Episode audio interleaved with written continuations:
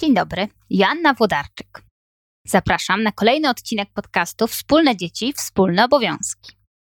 Moim rozmówcą będzie Tomasz Smaczny, który jest edukatorem rodzicielskim oraz autorem pierwszego w Polsce poradnika rodzicielstwa w duchu raj, o którym również będziemy rozmawiać. Jest także tatą, który spędził na urlopie rodzicielskim aż 11 miesięcy.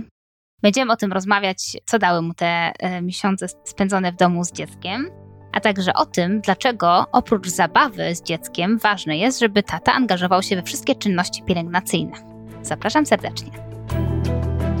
Podcast Wspólne Dzieci, Wspólne Obowiązki. Rozmawiamy o partnerstwie w związku, dzieleniu się opieką nad dziećmi i obowiązkami domowymi oraz o innych wyzwaniach i przyjemnościach rodziców.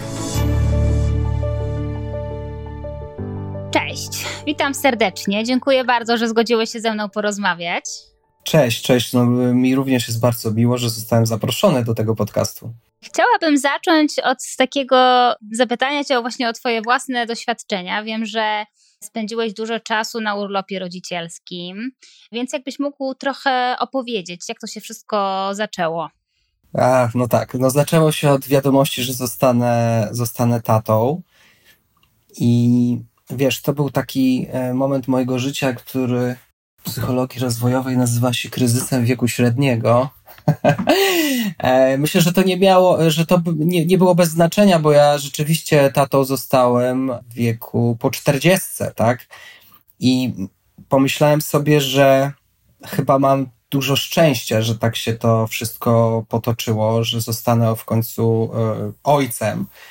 I przemyślałem też to, co się dzieje w moim życiu obecnie, swoje prywatne plany, swoje za zawodowe ambicje i uznałem, że, że to jest, e, można by powiedzieć tak, e, wiesz, e, korporacyjnie, bo to wtedy jeszcze pracowałem w korporacji, że to jest naj, najważniejszy projekt mojego życia. No coś, co, to jest coś, co, czemu chciałbym poświęcić czas i uwagę i, i, i chyba wtedy tak, i wtedy podjąłem decyzję, że, że chciałbym być, e, mm, wykorzystać te, te możliwości urlopów różnych, żeby być po prostu z dzieckiem w domu. E, no, zacząłem się temu przyglądać, e, wertować prawo, szukać różnych opcji. Okazało się, że akurat w, w tym roku, w którym Tosia się urodziła, czyli w 2016, zmieniły się przepisy w ten sposób, że małżonka, która była wtedy, y, prowadziła działalność gospodarczą, mogła właśnie od tego roku, od 2016, dzielić się swoim urlopem, częścią urlopu macierzyńskiego i dzielić się swoim urlopem rodzicielskim z ojcem, który był na etacie. Rzadko kto o tej opcji w ogóle rozmawiał, słyszał w firmie, więc ja wszystkiego się też uczyłem z internetu, no bo też nie miałem takich przykładów w swojej własnej macierzystej firmie i a potem się okazało, że zostałem rekordzistą, bo w sumie e, na tym urlopie spędziłem 11 miesięcy. Mhm. Tak to mniej więcej wyglądało.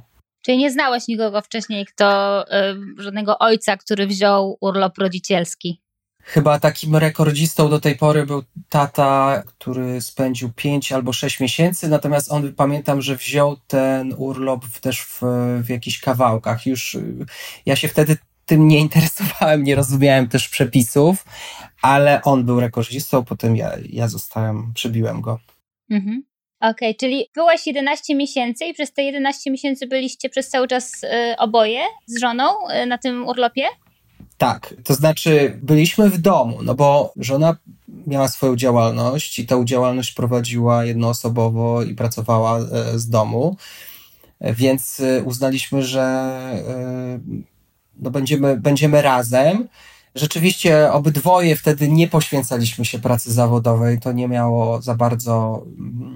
No, okazało się, że to, że to z różnych powodów jest dla nas trudne i chyba chcieliśmy też właśnie ten czas wykorzystać głównie na, na rodzinę, a plus na, na, na, na odpoczynek, tak? Bo mieliśmy różne wyzwania, też zdrowotne na początku, e, jeśli chodzi o to, się wyzwania związane ze snem i tak dalej.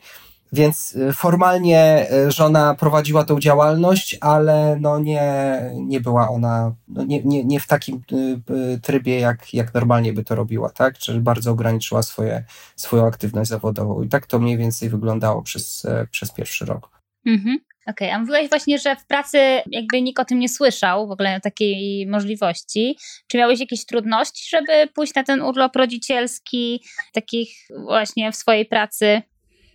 Nie, ja spotkałem się, to znaczy tutaj były też bardzo ciekawa taka, takie zderzenie może kultur, dlatego że moją przełożoną ówcześnie była Niemka i w Niemczech kwestie długich urlopów branych przez ojców, y, no, to, to nie, była, to, to nie, była, nie było żadne nowum. Więc mhm. jak ja z nią najpierw o tym rozmawiałem i ona się zupełnie tym nie zdziwiła. To nie było dla niej coś zaskakującego. Natomiast w rozmowie z kadrami w Polsce, no to rzeczywiście spotkałem się z dużym poparciem, ale było to coś z takim zrozumieniem, bo tam głównie pracowały koleżanki i w ogóle patrzyły na mnie z miałem wrażenie z takim lekkim, może nawet podziwem, no, zaskoczeniem, ale pozytywnym. Niemniej no, nie było takich, e, takich doświadczeń, ale udzieliły mi wszystkich, e, wszystkich informacji. Natomiast ponieważ rzeczywiście to prawo się zmieniało w tym roku, w 2016, no to jeszcze no, każdy z nas musiał sobie to przebadać, tak? Bo e, jak to będzie z tym, z tym oddawaniem urlopu przez mamę, tacie, tak? Bo na, najpierw te kilka, kilka czy kilkanaście tygodni, już nie pamiętam, to urlopu macierzyńskiego przysługiwało tylko mamie. Ja wtedy wziąłem po prostu urlop, najpierw urlop ojcowski, a potem urlop wypoczynkowy. Chodziło, chodziło o to, żeby tak to posklejać, żeby te 11, żeby, żeby być w domu ciurkiem przez jak najdłuższy czas. No i tak to się udało e, zrobić. Mhm. A jak, nie wiem, rodzina, znajomi zareagowali na ten pomysł twój, żeby zostać w domu? Dobre pytanie, bo teraz e, usiłuję sięgnąć pamięcią. Ja myślę, że, że było, było, było lekkie takie, znaczy generalnie wydaje mi się, że, e, że kobiety reagowały bardziej entuzjastycznie, e, natomiast mężczyźni, no właśnie z lekkim, z lekkim zdziwieniem. O co, o co chodzi? Może, może to też tu chodziło o to, że ja powiedzmy, że nie, nie, kojarzyłem się moim znajomym i mojej rodzinie z zaangażowanym ojcem, tak? Oni już byli na przykład często rodzicami, ja jeszcze nie, realizowałem swoje osobiste plany. Więc to chyba y, y, głównie się spotkało z takim dużym zaskoczeniem. No tak, no to y, Tomek zostaje tatą i jeszcze na dodatek idzie na ten urlop tacierzyński. O co tu chodzi? Więc chyba, chyba, chyba w tym sensie. Tak to pamiętam. A jak już sam ten urlop rodzicielski wspominasz, co ci dał, jakie były, nie wiem, trudności, jakie były takie dobre momenty? Wiesz, ja się zdecydowałem na ten urlop, tak jak powiedziałem, uznałem, że to jest najważniejsza rzecz, która się dzieje w moim życiu, ale też chciałem, bo tak, bo chciałem obserwować rozwój małego człowieka, mojej, mojej córki. I wiedziałem, że jeżeli będę prowadził ten tryb pracy, który prowadziłem, a dużo podróżowałem, no to dużo rzeczy mi umknie. Więc z pewnością te różne momenty, które potem nazywałem magicznymi momentami, i rozwojowe, i takie codzienne, kiedy, kiedy na przykład e, Tosia mi zasypiała na, na rękach czy na brzuchu, a potem się budziła i patrzyła mi w oczy, no to to są takie, to, to jest coś, czego, e, co zostanie już we mnie do końca życia.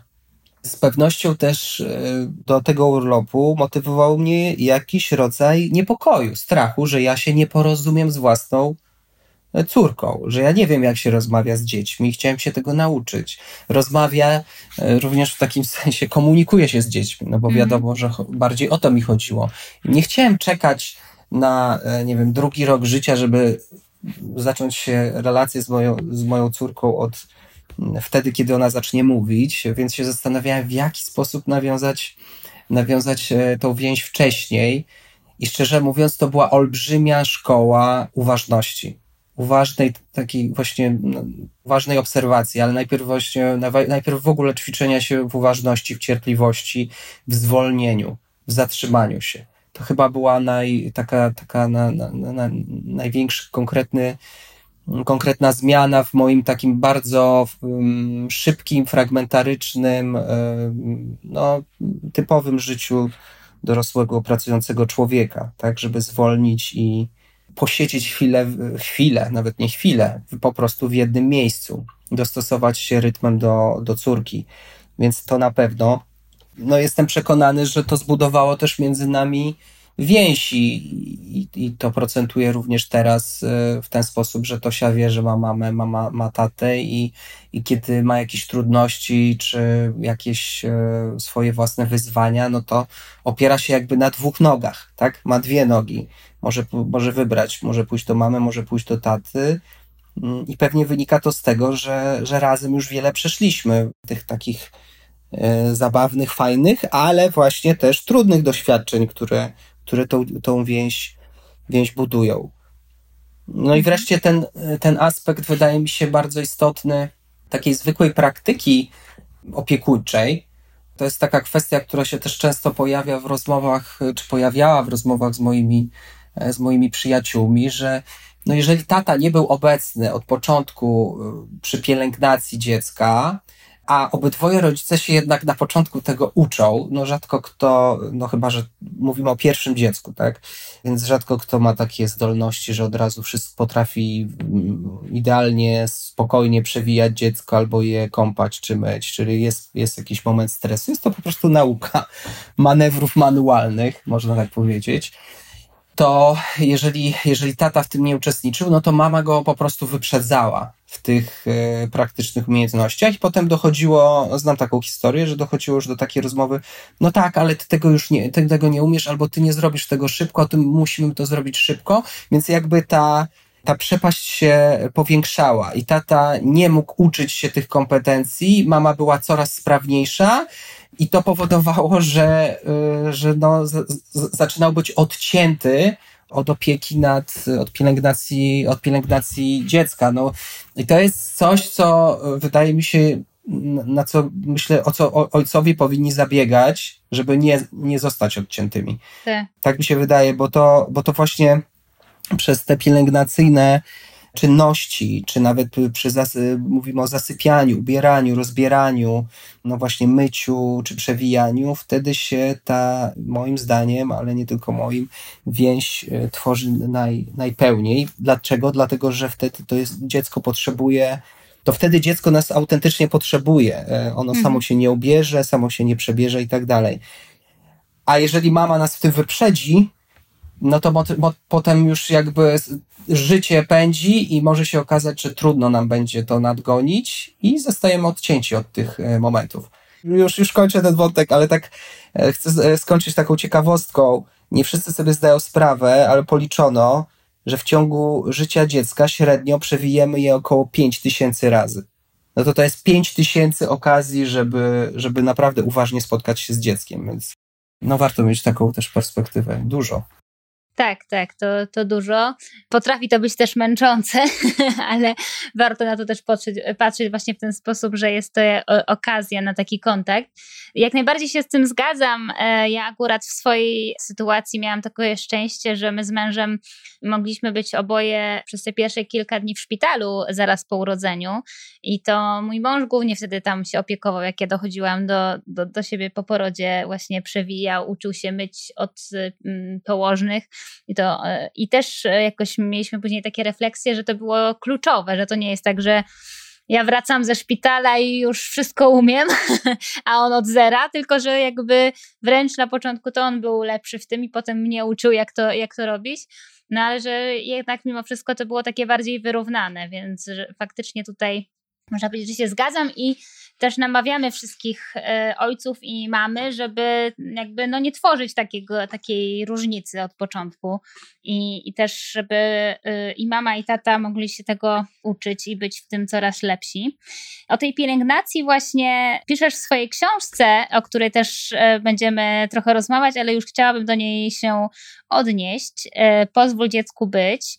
Zaraz może też powiesz trochę więcej o tej książce, co to za książka, gdzie ją można dostać. Natomiast chciałabym się tutaj odnieść do tego, co jakoś szczególnie mi przykuło uwagę też w kontekście naszej pracy funda Fundacji Share tego, że robimy różne badania z rodzicami, rozmawiamy e, z nimi. I to, co się bardzo często po pojawia, a też na co ty się tutaj powołujesz, to to, że ojcowie często są od zabawy, oni są często właśnie takimi osobami, które którym w ogóle łatwiej przychodzi zabawa, bo czasami mamy mają wręcz trudności, żeby się skupić na zabawie, bo tu trzeba tam, nie wiem, coś zrobić, przygotować i tak dalej. Natomiast e, wszystkie te aspekty takie związane właśnie z przewijaniem, karmieniem, kąpaniem, przebieraniem, no kąpanie też czasami jest właśnie u ojców, ale takie kwestie logistyczne, można powiedzieć, z dzieckiem, to często są u mamy i ojcowie tak właśnie z dystansem do tego podchodzą, że to raczej to jest właśnie ten obszar taki mamowy, można powiedzieć.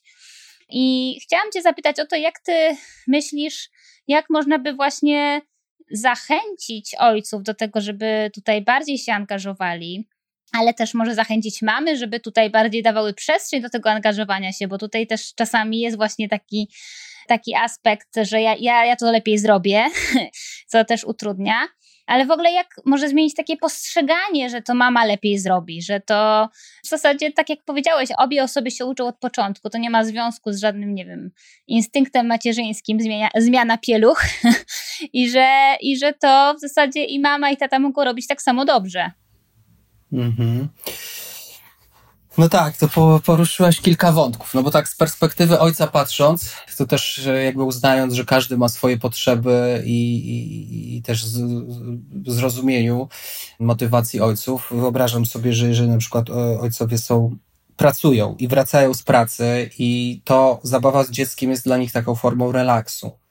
Chcą mhm. zobaczyć, e, chcą zobaczyć swoje dziecko i chcą zobaczyć je w takiej no, przyjemnej dla siebie sytuacji, tak? Czyli roześmiane, w zabawie.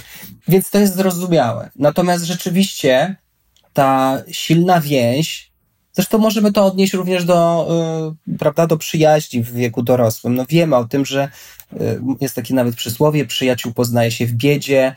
Wiemy, jak silne są przyjaźnie, jeżeli e, przeżyło się coś e, bardzo emocjonalnie, bardzo, no bardzo, bardzo intensywnego, tak? Jak przyjaźnie żołnierzy po wojnie na przykład, tak? Czy, czy nawet po samym wojsku. No, różne rodzaje przyjaźni, szczególnie no, po takich bardzo intensywnych doznaniach, które nie zawsze są przyjemne, ale jeżeli dobrze się skończą, jeżeli tam będzie jakiś moment próby i wyjdziemy z niego zwycięsko, no to naprawdę cementuje to relacje między ludźmi. Tak samo jest między rodzicem i, i dzieckiem, a tymi sytuacjami, właśnie może to od tego trzeba zacząć, tymi sytuacjami dla dziecka najistotniejszymi, to są właśnie te momenty opiekuńczo-pielęgnacyjne. To już o nich wspomniałem, ale może warto jeszcze raz wymienić, czyli moment, kiedy, moment wstawania i zasypiania, kiedy dziecko przechodzi z aktywności do właśnie do, e, do snu, albo kiedy się wybudza i dla, dla malutkiego dziecka to jest naprawdę duże wydarzenie. Moment ubierania i rozbierania, bo nie umie tego samo zrobić, jest od nas zależne. Moment przewijania, to tak samo kwestia czystości, ale też kwestia samodzielności, no nie przewinie się samo, tak? Też komfortu, prawda? No bo jak ma mokrą piruchę, to jest dyskomfort. Tak, ale i tutaj teraz wchodzimy właśnie jeszcze w e, mycie kompanie i w coś, co również się e, dotyczy przewijania i, i przebierania, czyli kontakt z ciałem. W ogóle pierwszy kontakt, e, pierwszy sposób, to też nawiązując do tego, w jaki sposób komunikować się z dzieckiem, jak to odkrywałem, no to, to pierwszą formą kontaktu i komunikacji z dzieckiem jest dotyk. Ten dotyk jest szalenie ważny takie delikatne, ciepłe ręce, które dotykają dziecko, to jest jakby pierwsza forma e, e, komunikacji. To jest naprawdę bardzo istotne. Co więcej, to już jakby od tego się zaczyna rozwój również seksualny dziecka, bo w taki sposób, w jaki e, traktujemy jego ciało, ono będzie to potem ciało postrzegać. No, ale już nie wchodząc jeszcze w, w kolejne levele, w każdym razie chcę tylko powiedzieć, że są bardzo intymne i bardzo istotne momenty. I, I one nie zawsze wiążą się z, zabawą, ale jeżeli poświęcimy dziecku maksimum, maksimum uwagi, to to też może być bardzo fajna forma, no, nawet takiej właśnie zabawnej, yy, zabawnej aktywności, a przy okazji uczenia się współpracy. Mhm. Czyli tu powiedziałem o tym, ok, to tworzy więź, przechodzimy przez codzienne, rutynowe, najważniejsze sytuacje dla dziecka razem, więc tworzymy więź, więc ja tato zaczynam ci ufać i to jest pierwszy benefit, więc w wieku na przykład nastoletnim, jak będę miała trudność, czy jak będę chciała coś rozwiązać, to nie będę szła tylko do mamy, bo tata jest od zabawy, a mama jest od rozwiązywania życiowych problemów, tylko pójdę albo do mamy, albo do taty, bo tata też uczestniczył w tych pierwszych moich problemach. To już są pierwsze życiowe wyzwania, trudne dla dziecka i tata mi w tym pomagał, więc mogę na niego liczyć. Druga korzyść, o której warto wiedzieć, to jest jeżeli my poświęcimy dziecku uwagę właśnie w tych momentach, w których ono jej potrzebuje, to dostaniemy nie zawsze, nie, nie jest to pewne, ale dostaniemy to z powrotem. Kiedy my będziemy potrzebować uwagi dziecka, żeby właśnie współpracować przy jakiejś sytuacji, które będą się powtarzać, żeby ono coś zrobiło razem z nami, e, nie wiem, posprzątało pokój potem, czy, czy właśnie się ubrało, czy, czy no cokolwiek, prawda? Cały czas e, im dziecko starsze, tym tych okazji będzie więcej, żeby współuczestniczyło w różnych, e, różnych sytuacjach, no to dziecko wiedząc, że my na nie zwracamy uwagę, my, mu, my, my go wspieramy, będzie bardziej skore do współpracy. I, I myślę, że ta jakość tutaj właśnie nie chodzi e, nawet o ilość tego czasu spędzonego, tylko właśnie o uważność w tych kluczowych momentach. E, jeżeli nie mamy, to jest też taka może praktyczna wskazówka, że jeżeli nie mamy czasu, za bardzo czasu, żeby spędzać z dzieckiem w ciągu dnia, no to dbajmy o to, żeby, żeby właśnie przewijać pieluchę, myć, kąpać, nie wiem, umyć zęby, przebierać, zasypiać, czy budzić się, y, czy razem, y, nie wiem, coś rano zrobić po przebudzeniu, bo to są te e, dla dziecka bardzo ważne, ważne momenty i one napełniają jego uwagę i budują, budują więź. No właśnie, ale tutaj też chciałem o tym i jakości, ilości czasu, bo z jednej mhm. strony, no wiadomo, że jakby tutaj realia są różne, natomiast z mojej perspektywy to właśnie kluczowe jest to, żeby pamiętać, że ilość czasu z małym dzieckiem też ma znaczenie i że tutaj, tak jak mówiłeś, jak człowiek wraca po pracy i chce się zrelaksować przy, no bo też jest zmęczony i e, wiadomo, i właśnie jakby wchodzi w zabawę z dzieckiem na zasadzie właśnie takiego relaksu, to jest inaczej właśnie jeżeli chodzi o tą relację z dzieckiem, niż jak na przykład spędza z tym dzieckiem cały dzień od rana do wieczora i przechodzi przez te wszystkie trudne momenty związane z tymi, y, chociażby z tymi czynnościami, o których y, wspominałeś. I to jest jedno z takich, y, jeden z takich argumentów dla nas, dlaczego zachęcamy ojców, żeby jednak decydowali się na urlopy rodzicielskie, że to jednak jest inny rodzaj E, relacji z dzieckiem, kiedy jest ta codzienność, kiedy jest to spędzanie czasu takiego większej liczby, e, większej ilości czasu. I chciałam Ciebie zapytać właśnie, bo też wiem, że prowadzisz taką grupę dla ojców, tutaj jesteś bardzo zaangażowany w tym obszarze, masz dużo też wiedzy, jak e, ojcowie do tego podchodzą jak zachęcać ojców, czy to jest kwestia ojców, czy też właśnie matek, czy w ogóle rodzin, jak zachęcać, e, żeby ojcowie brali urlop rodzicielski?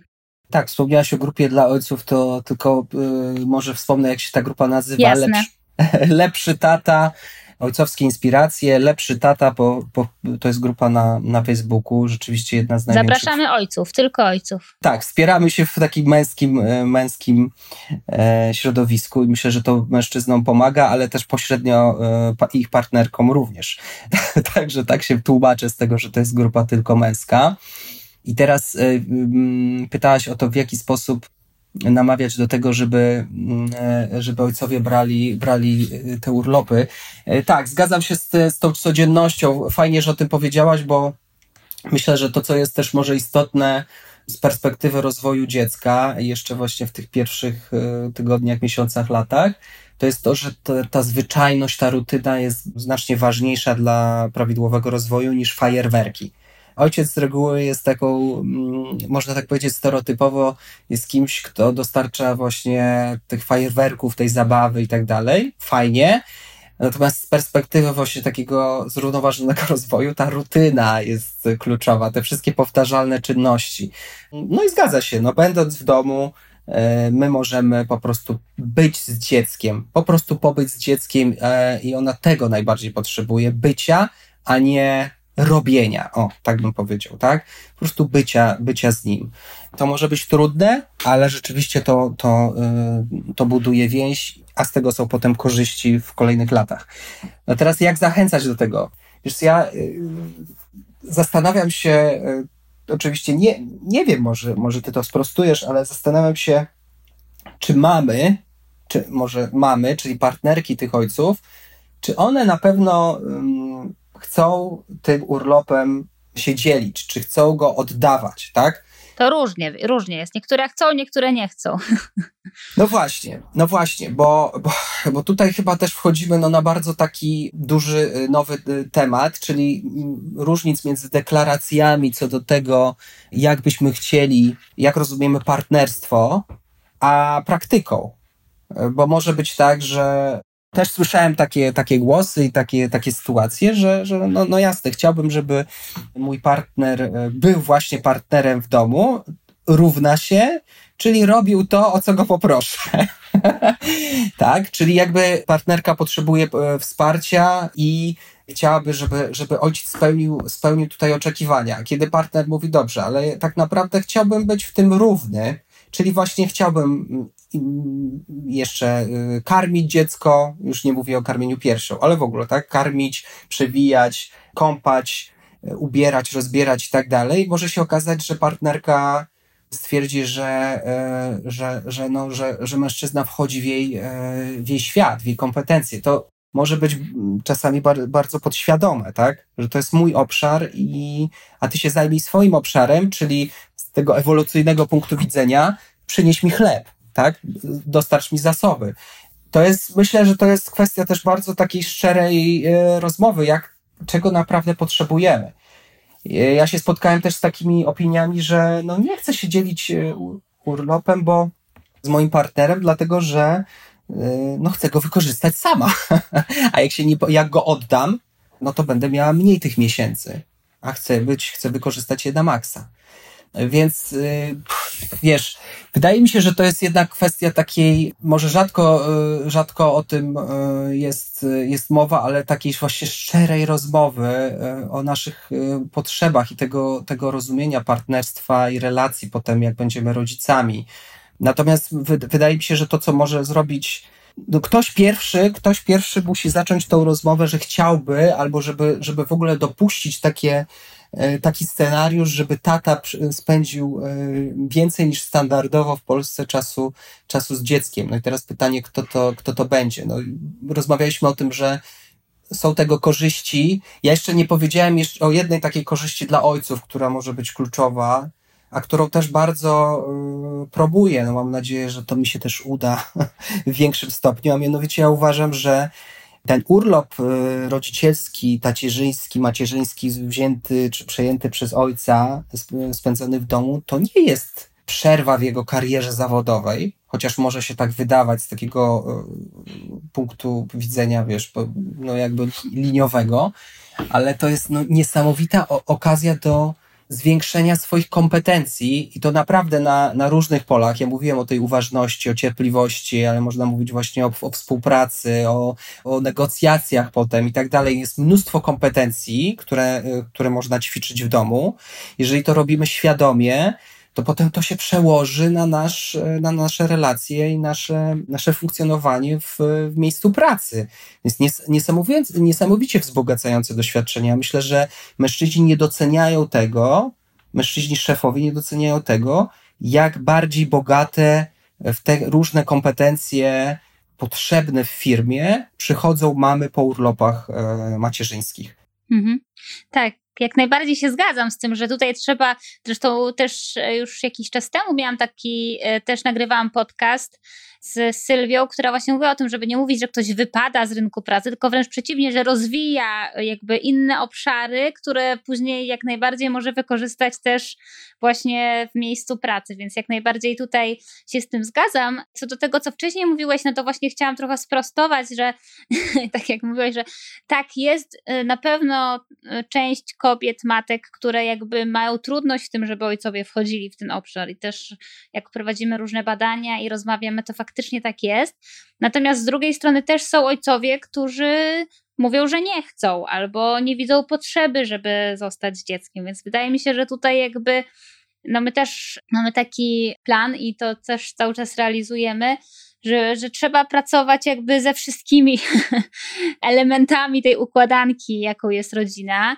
Natomiast też jest to, to ważne, co, o, czym wspomniałeś, że ktoś musi zacząć tą rozmowę, ktoś musi pomyśleć, że w ogóle jest taka opcja, że to jest opcja, która jest dobra dla dziecka, dobra dla rodziny i że w ogóle można coś takiego zrobić. I to jest trochę to, co my próbujemy z- zrobić też między innymi tymi naszymi podcastami, czyli zacząć o tym rozmawiać. Mhm. Jeszcze dodam, e, powiedziałeś, że to jest dobre dla dziecka, dobre dla rodziny. Już po, po, poruszyłem jeszcze, to jest e, taki wątek, że to jest dobre dla kariery zawodowej i tutaj nie waham się, uważam, że to jest kompletnie niedoceniany obszar. I dodam jeszcze tak anegdotycznie może, ale Pamiętam, jak rozmawiałem mm, na ten temat z koleżankami, coachkami, i, e, które prowadziły takie dla e, śniadania dla prezesów e, firm w Warszawie. No, oni mieli taki swój, swoje forum spotkań i kiedyś tematem tych spotkań było przywództwo i o tym, gdzie tego przywództwa się uczyli. I ku zaskoczeniu właśnie tych prowadzących pań na pytanie, gdzie nauczyli się tego przywództwa najbardziej, w końcu są prezesami firm, no wielu z nich odpowiedziało, nauczyłem się tego w domu, w relacji z moim dzieckiem. To była najbardziej wymagająca rola lidera, jaką kiedykolwiek miałem jaką mhm. mam. I myślę, że to jest olbrzymi e, benefit. Jest to forma inwestowania w siebie, takiego szkolenia, być może długiego, ale jestem przekonany, że ona się mm, absolutnie opłaca w długim okresie i są na to dowody zresztą właśnie tych tych prezesów, e, o których, których wspomniałem, różnych, różnych korporacji. Tak, to myślę, że bardzo ważne i też dobrze, że oni to sobie uświadamiają, bo też wiadomo, że e, dzięki temu mogą też dobrze patrzeć na, na ojców, e, czy też matki, którzy właśnie mają te tak zwane przerwy w pracy związane właśnie z, z poświęceniem czasu dla dziecka, jako właśnie na inwestycje w siebie, a nie jako właśnie, nie wiem, przerwę czy, czy wypadnięcie. Tak. Chciałabym tutaj jeszcze e, chwilę porozmawiać o Twojej książce, e, żeby nie zapomnieć, bo to też ważna rzecz. Napisałeś i wydałeś sam książkę Pozwól dziecku być, jak mądrze wspierać dziecko i czerpać z tego wspólną radość. Mhm. Tutaj piszesz o takim nurcie rodzicielstwa raj, mhm. które w Polsce jakoś y, nie jest szczególnie znane. Ja też wcześniej o tym nie słyszałam. Opowiesz trochę, skąd ta książka, jak trafiłeś w ogóle na to rodzicielstwo w duchu raj? Tak, no na rodzicielstwo zaczęło się od tego, że trafiłem na rodzicielstwo w duchu raj e, zupełnie przypadkiem, bo właśnie przygotowując się do roli taty, E, szukałem różnych e, źródeł i trafiłem na podcast e, Janet Lansbury, to jest taka amerykańska edukatorka w nurcie raj. Ja nie wiedziałem, co to jest, natomiast bardzo mi pasowało to, o czym opowiadała, a opowiadała o tym, że dziecko od pierwszego dnia jest człowiekiem w pełni. Zresztą tutaj można by było zacytować Janusza Korczaka, bo on też o tym pisał i że zasługuje w związku z tym na szacunek ale też mówiła, co to znaczy szanować dziecko tak bardzo praktycznie. I druga rzecz istotna w raj, takim drugim filarem, to jest zaufanie w kompetencje dziecka. Czyli mówimy o tym, że dziecko jest zależne, to już o tym mówiliśmy, o tych, o, o tych różnych czynnościach opiekuńczych, jest zależne od nas, ale nie jest bezsilne. Ma od pierwszego dnia niesamowite, no, cudowną wręcz z perspektywy dorosłego zdolność do adaptowania i uczenia się i w wielu sytuacjach y, ono, ono chce już partycypować od samego, od samego początku. Więc to zaufanie, to ten szacunek bardzo, bardzo gdzieś y, fajnie korelowały z moimi y, wartościami. Ja w ten sposób chciałem patrzeć na swoje rodzicielstwo i przez ten pryzmat, przez ten pryzmat iść, iść dalej. No i, i stąd to, stąd to zainteresowanie. Okazało się, że w języku polskim w zasadzie e, o rodzicielstwie RAI, czyli Resources for Infant Educators. Nikt nie pisze, było kilka szczątkowych artykułów. W związku z tym pojawił się blog tastywayoflife.com. To jest e, blog, na którym zgłębiałem to rodzicielstwo, a po już pięciu latach e, no, pojawiła się książka Pozwól dziecku być, która jest w nurcie raj.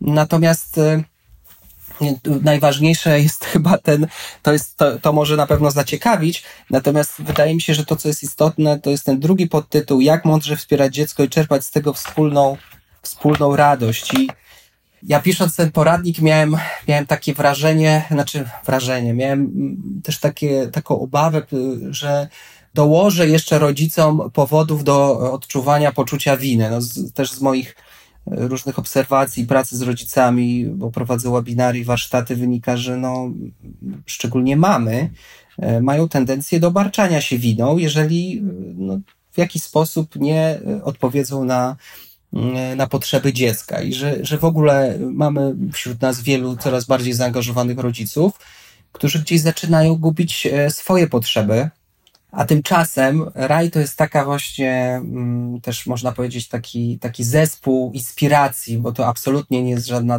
dogmatyczna e, filozofia rodzicielska, tylko po prostu taki zbiór podpowiedzi, z których można korzystać. Mówi nam, że jeżeli pozwolimy dziecku być, to jest właśnie w tym się może, może tkwi to, to ten element zaufania. Jeżeli e, bardziej zaufamy temu naturalnemu procesowi rozwojowemu, to oznacza, że zamiast działać, żeby stymulować dziecko, żeby coś przyspieszać, żeby się non-stop martwić, że ono nie, nie wiem, nie, na przykład nie, nie, jeszcze nie siedzi, albo jeszcze nie stoi, albo że trzeba je zabawiać, bo się będzie nudzić. Jeżeli troszkę odpuścimy i zaczniemy bardziej dziecko obserwować i doceniać to, co się dzieje i wierzyć w to, że ono potrafi, że jednak jest ten jest ta natura, która e, motorycznie go rozwinie i dwa, że dziecko potrafi się samo na przykład bawić, tak? Takie, takie praktyczne przykłady, no to będziemy zyskamy więcej czasu dla siebie i będziemy bardziej zrelaksowani. I w związku z tym będziemy się bardziej cieszyć tym rodzicielstwem, a nie non-stop martwić, że coś z naszym dzieckiem jest nie tak taki chciałbym, żeby z tej książki, mam nadzieję, był też przekaz, że można czerpać więcej radości z rodzicielstwa. Nie musimy być idealni. Zresztą Donald Winnicott, taki brytyjski psychiatra, psychoanalityk, ukuł termin wystarczająco dobrego, e, wystarczająco dobrej mamy. E, teraz można by było powiedzieć wystarczająco dobrego opiekuna, no po prostu to jest, to ma solidne podstawy naukowe, że żeby zbudować silną więź z dzieckiem, absolutnie nie musimy być idealni, tylko wystarczająco dobrzy. Czyli jeżeli mamy tą intencję, mamy tą świadomość, staramy się, to to w zupełności wystarcza. Bądźmy spokojni, że z naszym dzieckiem będzie wszystko ok. Tak, e, jak najbardziej tutaj też z tym się zgadzam. I też e, jak czytałam tę książkę, to podobało mi się, że też zwracałeś uwagę na to, że to wszystko nie znaczy, że będzie łatwo, że mogą być trudne, że na pewno będą trudne momenty, że będą histerie i będzie mm, e, miało się dość. I to też e, myślę ważne jest w tym kontekście rodzicielstwa, żeby też mm, pokazywać, że to też jest normalne i że też jakby jest to stały element rodzicielstwa i to też nie znaczy, że e, ktoś jest złym rodzicem, jak, jakie, jak ma takie odczucia, ponieważ no to jest po prostu e, też e, bywa trudne.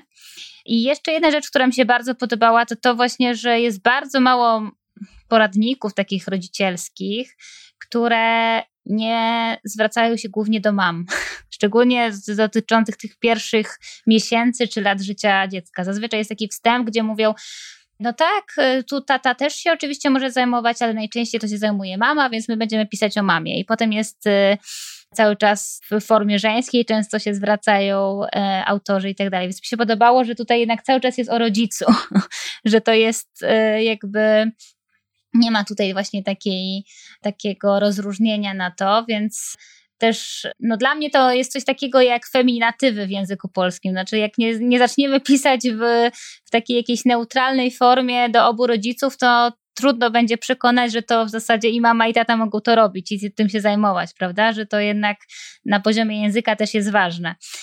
Więc tutaj e, też e, się cieszę, że jest taka książka. Powiedz jeszcze, gdyby ktoś tutaj po naszej rozmowie chciał ją zakupić, jak można to zrobić? Może jeszcze słowo o samej, o samej treści, tej zawartości tej książki, bardzo szybko, jeżeli pozwolisz. Dobra. E, bo, bo to, co, co mi się też e, podoba w, akurat w nurcie Raj, e, to to, że tam jest takie podejście całościowe do dziecka. Można by mm, przywołać taką triadę arystotelesowską psychę, soma, polis, czyli psychika, ciało, społeczeństwo. I rzeczywiście w tej książce struktura jest taka, że dzielę ją na zagadnienia, które dotyczą i rozwoju właśnie motorycznego, cielesnego, i rozwoju, e, rozwoju mentalnego, psychicznego, i takiego rozwoju e, społecznego dziecka, na przykład w, w kontekście zabawy czy konfliktów z, z rówieśnikami. Więc mamy tam takie zagadnienia jak e, motywacja wewnętrzna, e, budowanie samodzielności, współpraca z rodzicem, rozwój motoryczny, emocje, konflikty już e, e, przy, przywołane, czy e, komunikowanie granic. A jeżeli ktoś, kogoś zainteresowaliśmy tym nurtem, to zapraszam na stronę pozwoldzieckubyć.pl bez polskich znaków, bo jest to najlepsze źródło informacji o książce. Tam jest bardzo dużo szczegółowych informacji, o czym ta książka jest, ale też to jest jedyne miejsce, w którym książkę można zamówić, bo nie jest ona dostępna w księgarniach, a jedynie poprzez tą stronę internetową pozwoldzieckubyć.pl. Zapraszamy serdecznie. Książka napisana przez ojca, który spędził 11 miesięcy na urlopie rodzicielskim, więc ma też e, własne doświadczenie. Musimy powoli kończyć, więc chciałam Cię zapytać, e, czy coś jeszcze na koniec chciałbyś tutaj dodać od siebie, bo też dużo wątków się pojawiło. Nie wszystkie mieliśmy okazję tam dokończyć, natomiast może masz coś do powiedzenia tak na podsumowanie. Okej, okay. no wrócę może do tematu, który chyba dla Was jest najważniejszy, czyli do, do tych e, urlopów rodzicielskich. Teraz e, wiemy, że w 2022 roku wchodzi, no musimy wdrożyć tą dyrektywę Work-Life Balance i że no projekt jest taki, jak rozumiem, że mężczyźni będą mieli dwa miesiące obowiązkowego, tak? Urlopu. Nie obowiązkowego, y, nietransferowalnego, to znaczy, że jeżeli nie wezmą, to przepadnie, nie będą mogły go wziąć kobiety. Jasne. Okej, okay. no to już rozmawialiśmy o tym, dlaczego bra warto brać, e, żeby nie przepadł e, i dlaczego warto brać, ale też e, wydaje mi się, że ja bym zachęcał do takiego e, elastycznego jakiegoś mm, spojrzenia na, na łączenie tych urlopów, bo, bo z punktu widzenia takiej, e, takiej prak praktyki życiowej rzeczywiście mm, mogłoby się wydawać, że no, jedyną opcją jest to, ok, mama bierze swój kawałek urlopu, wraca do pracy, przychodzi tata i przejmuje dziecko i pojawia się kłopot, jak zrobić tą jak ten okres przejściowy miałby wyglądać, tak żeby dziecko też tego jakoś bardzo nie, odczuło. I wydaje mi się, że no warto spojrzeć na takie różne mm, możliwości, wykorzystując na przykład też urlop y, po prostu wypoczynkowy, E, żeby ten okres, w tych okresach tranzycji rodzice byli razem, żeby jednak przynajmniej, żeby każdy w tej rodzinie poczuł um, zaopiekowany, żeby to było jak okupione jak najmniejszym stresem, bo tak to e, mama może się stresować, że tata sobie nie da rady, tata się będzie stresował, że nie będzie sobie dawał rady, a dziecko będzie zestresowane, bo rodzice będą zestresowani. Więc wydaje mi się, że czy na początku razem, kiedy ten pierwszy moment jest e, przyjścia do domu ze szpitala, że to może być fajny moment, żeby pobyć razem. I takie jest moje doświadczenie, żeby te pierwsze dni, tygodnie naprawdę być razem, a może właśnie dłużej, może miesiąc, może dwa. I potem, jeżeli ma, mielibyśmy się zmienić pod koniec tego urlopu, to też e, zachęcałbym do takiego rozważenia scenariusza, żeby pobyć, załóżmy, nie wiem, tydzień, dwa tygodnie razem na tym urlopie, żeby ten, to przejście było jak najmniej no w jak najmniejszym napięciu i w jak największej radości, że coś nowego się dzieje i, i że fajnie możemy sobie to ułożyć, skorzystać i z urlopu, i, z, i, z, i, z, i wrócić do pracy zawodowej, tak? Tak, tak. Też na pewno zachęcamy do tego, żeby wcześniej też już tata sam zostawał z dzieckiem, że to, żeby to nie było, że nagle, ale e, jak najbardziej to też ważne. Niestety już nie zdążymy tutaj o szczegółach e, porozmawiać, bo musimy kończyć. Natomiast jeszcze raz bardzo zachęcamy wszystkich tatów i mamy, żeby zarówno tata, jak i mama zajmowali się wszystkimi czynnościami związanymi z dzieckiem, e, szczególnie w tym pierwszym okresie, bo jak tutaj mówiłeś, jest to jeden z najlepszych opcji, żeby właśnie nawiązać kontakt i spędzić takie kluczowe momenty z dzieckiem.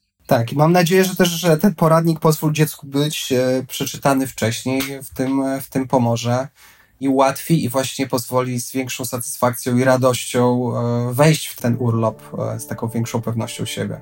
Tak, więc zachęcamy szczególnie tatów, którzy e, może też czasami im brakuje takiej męskiej perspektywy, że też może im to bardziej pomóc.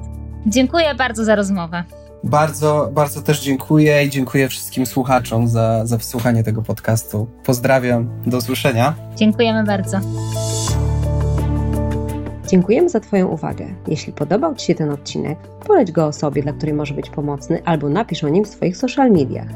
A może masz uwagi? Chcesz, abyśmy koniecznie poruszyli konkretne zagadnienia? Napisz do nas o tym. Czekamy na Twoje sugestie.